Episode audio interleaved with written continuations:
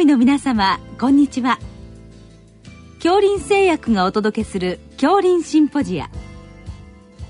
毎週この時間は医学のコントラバシーとして一つの疾患に対し専門の先生方からいろいろな視点でご意見をお伺いしております。シリーズ臨床栄養の最新情報の6回目。人疾患における栄養療法と題して東京女子医科大学腎臓内科教授内田恵子さんにお話しいただきます。聞き手は慶応義塾大学名誉教授斉藤育夫さんです。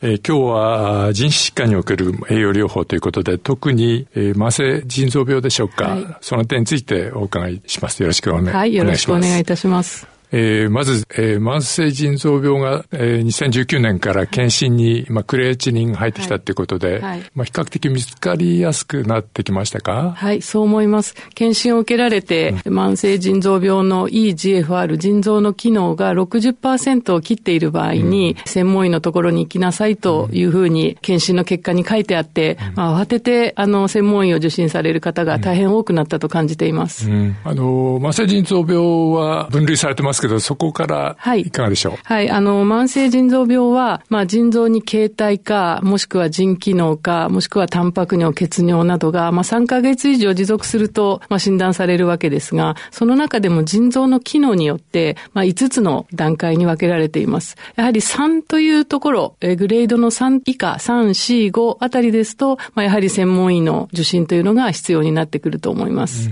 うん、えー、グレード3は EGFR でいうと ?3 の A A というのが60以下45ですね。それから3の B というのが30から44で、まあ、この3の B というところになってきますと、かなりあの4、5に進行する危険性が高いので、まあ、あの、お食事のことも、普段の生活のことも、まあ、気をつけていただいた方がいいようなグレードになります。はい。はい、あの、やはり検診で見つかる多くの人は 3A ぐらいのところですかそうですね。今、3A ですと慌てていらっしゃる。うん、3ですともうすでに受診しなさいという干渉をされていることが多いかと思います。うん、はい。えー、そして、まあそういう方が、はい、あの、専門医のところに来た場合、はい、先生はどういう対応されてますか？そうですね。まず本当に腎臓の機能が、あの、そういう状況にあるかどうかということをもう一度、あの、確認をして、一つはその腎臓の特殊な疾患、まあ、あの、希少でありますけれども、腎臓の専門医の治療が直接的に必要な病気かどうかを、うん、まあ、まず、鑑別診断をします。例えば、まあ、タンパク尿があるのかとか、血尿があるのかとか、まあ、それから遺伝性の疾患がないかとか、生まれつきの実は形態の異常があったのをずっと見つからずに来たんじゃないか、まあ、そういったことを、あの、まず、鑑別診断した上で、それからじゃあ今後どうしていこうかというお話を患者さんとするようにしています。うん、はい。まあそういったあの腎臓専門医がまあ力を発揮できるような部分というのは意外と少ないですか？そうなんです。実は意外と少ないですね。うん、となると、えー、そのリスク因子を持っているかどうかを見ていくところですか？そうですね。はい。あの、実は慢性腎臓病も皆さんびっくりされるかもしれないんですけども、広く言えば生活習慣病の一つ、まあ動脈硬化の結果によって来ているというようなあの病態が数多くあります。特にタンパク尿や血尿が出てなくて、まあ、腎機能が少し、えー、G3A、B に入っているような方の場合は、まあ、例えば高血圧歴が長い、糖尿病の毛があると検診で言われている、肥満がある、まあそういったような方がそのようなことを言われていらっしゃることが多いかなと思います。となりますと、まずそちらへの、まあ、対策ですか？はい。あの、実は腎専門医が治療を必要とするような、あの、数少ない疾患でないとしますと、うん、まあ、まずは G さんの場合には、その生活習慣病を、まあ、どれだけきちんと、より4、5と腎臓の機能が進まないようにコントロールするかということがとても重要になってきます。うん、そうなりますと、まあ、高血圧です。やはり、はい、まあ、食事と薬、はい、等々の治療になっていって、はい、あの、やはりあれですか、その場合は、CKD があった場合には、はい、まあ、しっかり見ていくというか、そういう感じになりますか？すね、まあ、血圧の薬も、うん、まあ、腎臓にとってよりいいものを、まあ、選択できているか、うん、まあ、それから塩分がやはり血圧の薬を飲んで血圧が下がったからといって安心して少し緩めに、あの、なってきていないか、うん、まあ、塩分の排泄臓器、腎臓は排泄臓器でもありますので、より、まあ、もう一度、例えば塩分摂取量を見直していただいたり、まあ、そういったこことも改めてそこでお話しするようにしています。なるほど。えー、まあそういったことで、まずはまあ幅広く注意ということですけど、はい、はい経過観察をお勧めするとどんな感じでそうですね。あの、3ぐらいですと、うん、あの、毎月とか、あの、腎臓専門医にかかっていただく必要はなく、まあ、かかりつけの、まあ、先生がいらっしゃる場合、投薬を受けている場合は、まあ、そちらで基礎的な疾患の治療を、まあ、しっかり、まあ、やっていただくわけですが、まあ、やはりそのクレアチニン、腎臓の機能が、まあ、動いてくる、まあ、可能性がありますので、まあ、3であれば、まあ、半年から1年に一度、定期チェックという形で、専門医を、まあ、訪れていただくと、まあ、総括的なお話ができるんじゃないかなというふうに思います。はい。ということで、まあ、あの、軽度の場合は、今ような、あの、かかりつけとの、まあ、連携でやっていく、はい、ということでしょうか、ね、とても重要だと思います。はい。はい、で、それがもう少し EGFR が下がってきて、はい、えー、まあ、本格的に悪いぞということになった、はい、これはどうでしょう？そうですね。4とか5、例えば腎臓の機能でいうと30%を切ってきてしまいますと、少し専門的な栄養指導、それから食事療法、うん、それから薬物の選択、うん、それから腎臓専門医しか使わないようなお薬の追加、うん、まあそういったようなことが必要になりますので、まあ毎月と言わずとも、かかりつけの先生にかかりつつも、まあ2、3ヶ月に一度は、あの、来ていただくっていうようなことが必要になりますし、まあ栄養指導もただ、例えば太ってるから体重を減らせばいいとか、まあ、塩分を減らせばいいっていうことではなくて、まあこういうとあの腎臓の食事療法は難しいと皆さんに言われてしまうんですが、そのタンパク質を制限しなければいけなくなるっていうような状況になった場合は、まあ、専門の栄養士でないと、まあ、なかなか指導したり、患者さんのその献立のご相談に乗るっていうのが難しくなってきますので、まあ、そこは専門医をぜひ、あの、利用していただければと思います。はい。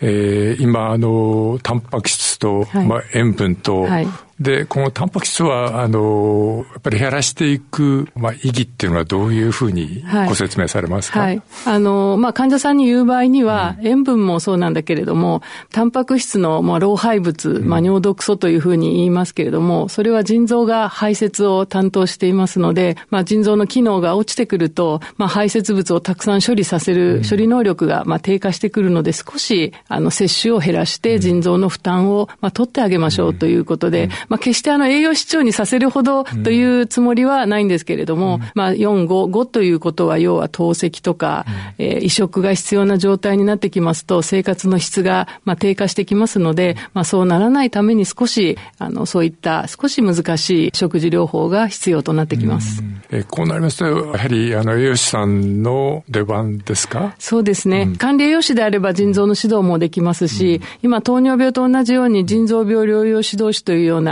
まあ、栄養士、看護師、薬剤師が作る資格も、あの、できまして、専門医がいる施設ですと、まあ、医師、看護師、栄養士、薬剤師、みんなで、その CKD の進行を抑えていこうというような機運になっています。うん、なるほど。そういうことで、まあ、あの、総合的にやっていくと。はい、それから、もう一つ、なし減塩ってことですか？そうですね。はい、減塩もより、やはり、先ほど申しましたように、まあ、排泄臓器である腎臓の機能が弱ってくるので、うん、まあ、より気をつけてやっていく必要もありますが、うん、まあ、どうしても、あの、自身の腎臓で出せなくなった場合には、あの、乱発はしませんが、まあ、利尿剤を使うタイミングっていうようなことも、うん、あの、専門医で考えたりすることもあります。はい、あともう一つ、うん、あの、腎臓が悪いと必ず言われるのはカリウムの制限が始まると。うん、で、ね、あの、カリウムは生野菜ですとか、まあ生のものですね。ですからお刺身とか、あの、ステーキがレアがお好きとか、まあそれから果物、女性の場合は非常に果物がお好きだったり、まあそういうものの制限がまた30%を切ると必要になってきますので、全く食べていけないわけではないんですが、そのあたりの指導もやはり、あの、一般的なあの栄養指導とは少しあの違うことになりますので、まあぜひ専門医を頼っていただければというふうに思っています。はい。えー、タンパクとナトリウムとカリウムということですね。はい、はいまあ、栄養の、まあ、基本は大体その辺ですが、はい、もう少し何かありますか？えー、うん、あとはやはり、そういう栄養指導が始まっても、やはり、例えば、もともと糖尿病があれば、糖尿病の治療をしっかりする、尿酸が高い方は、プラスして尿酸を下げるような、お食事療法も必要ですし、まあ、体重を適正なあの、体重に持っていくっていうことも、まあ、並行してやっていただくっていうことが、あの、とても大切になるので、まあ、大変だと皆さんがお感じになるのは、そういったところもあるんじゃないかなというふうに思っています。はい。あの、この減らしていくと、減らしすぎっていうのはどうですか、はい、もちろん今、うん、あの、高齢者の場合は、タンパク質は逆にきちんと摂取しましょうというような、うん、あの、流れも、筋肉の萎縮を防ぎましょう。それはもちろん、腎臓の機能が年齢相応の方はそうなんですけれども、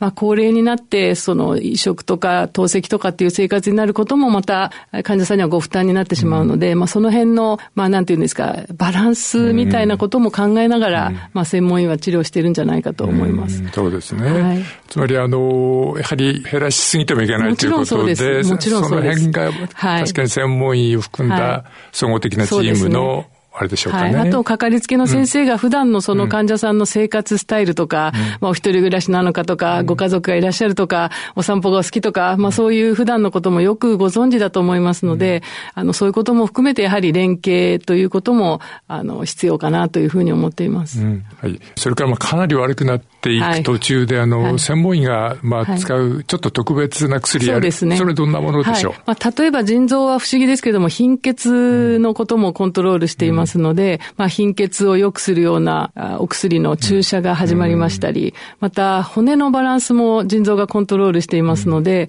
まあ、少し悪くなると、まあ、骨のバランスを整えるようなお薬が必要になったり、えー、尿毒素は酸性物質が多くて、だんだん尿毒素が溜まってきますと、体が酸性に血液が傾いてきますので、まあ、少しそのバランスを取るようなお薬を、まあ、加えたりと、まあ、今言った3種類のお薬はなかなか一般以下の先生がお使いになるお薬ではありませんので、まあ、こちらからお願いして、まあ、処方は金医でという場合も、あの、ございますし、まあ、そのお薬の処方のために、まあ、我々のところに来ていただくっていうようなこともあります。はい。はい、ということで、まあ、腎機能がまあ年齢とともに下がっていくのを、はい、まあ、なるべく遅くするってことでしょうか、はい、そうですね。あの、一般的に20歳で100%の腎機能が、まあ、80歳で50%であっても、それは正常な老化というふうに、あの、判断します。ただ30を切ると、いろいろな、あの、弊害が出てきますので、まあ、そうならないように、まあ、普段から、若い頃からぜひ生活習慣に気をつけて、まあ、いい80歳を迎えてほしいなというのが、我々専門医の希望です。はい、どうもありがとうございました。ありがとうございました。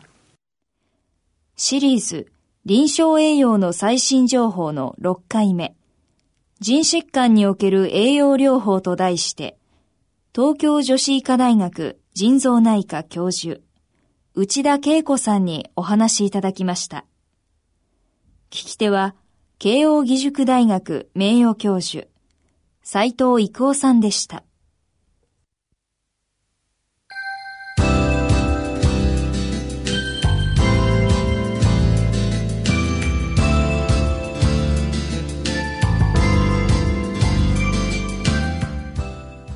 それでは、京林製薬がお送りしました、京林シンポジア。